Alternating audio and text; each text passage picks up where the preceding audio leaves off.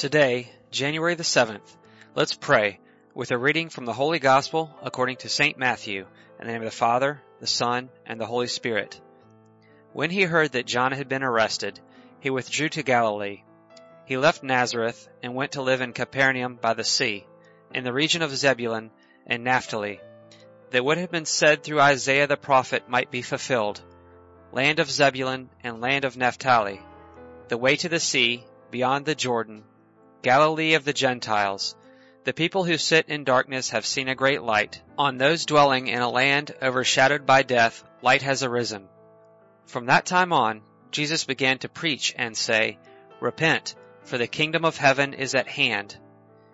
He went around all of Galilee, teaching in their synagogues, proclaiming the gospel of the kingdom, and curing every disease and illness among the people. His fame spread to all of Syria, and they brought to him all who were sick with various diseases and racked with pain, those who were possessed, lunatics, and paralytics, and he cured them.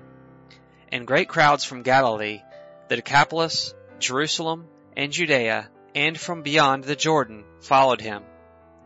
The Gospel of the Lord.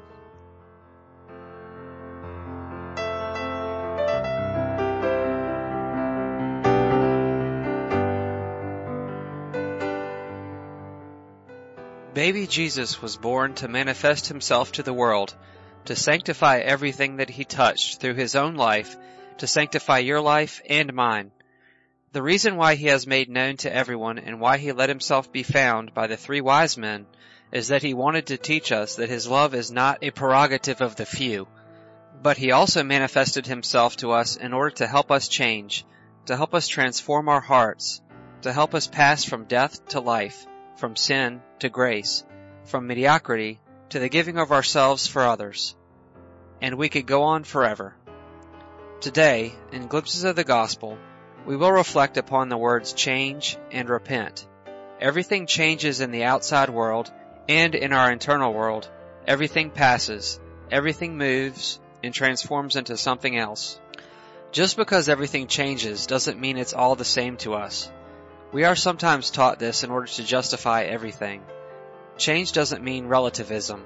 Because everything constantly changes doesn't mean that we must always keep up with the latest fashions. However, we cannot deny reality and that fact that it can be very overwhelming at times. We ourselves change, grow up, develop. If we look back at our lives, we can see that we are the same, but we are not the same. We've changed, sometimes for the better, sometimes for the worse, but we cannot deny we've changed our character and also our thoughts. One day, or even today, some people held resistance to change in high regard. Everything that was right was to stay always the same, to do always the same and in the same way, to be strict and methodical, to not show weakness. But today, we can say that the opposite is true. It is as if only the one who changes and is able to adapt can survive in this ever-changing world.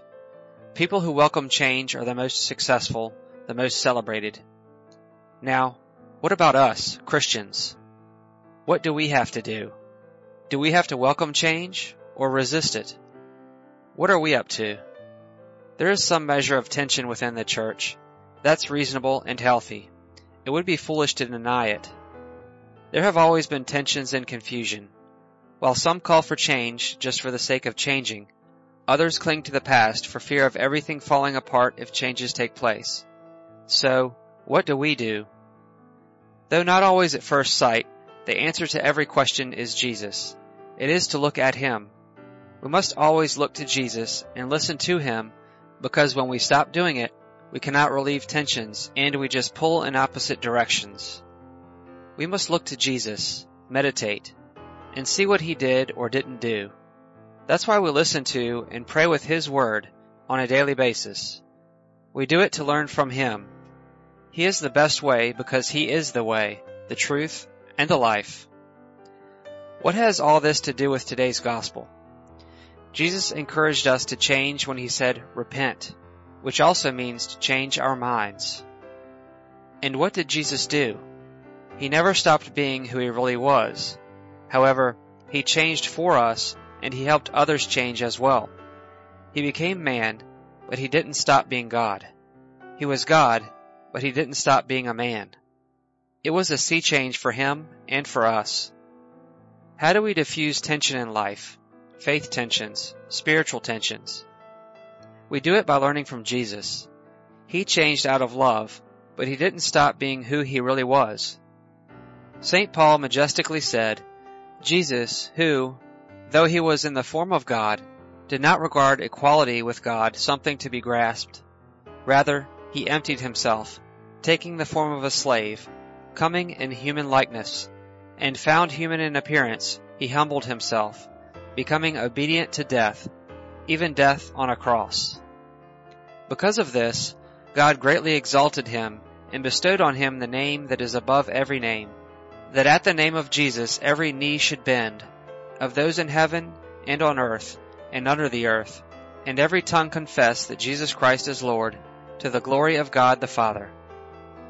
Let us ask Jesus that, through his own changes, and through the changes he brought about in others, he helps us change and find out who we really are.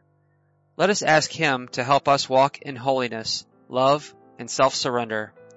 God's like this. This is how Jesus lived, though it may seem contradictory. What about us? What do we want from life? If we love, are we ready for change? May we have a good day, and may the blessing of our merciful God, the Father, the Son, and the Holy Spirit descend upon our hearts and remain with us forever.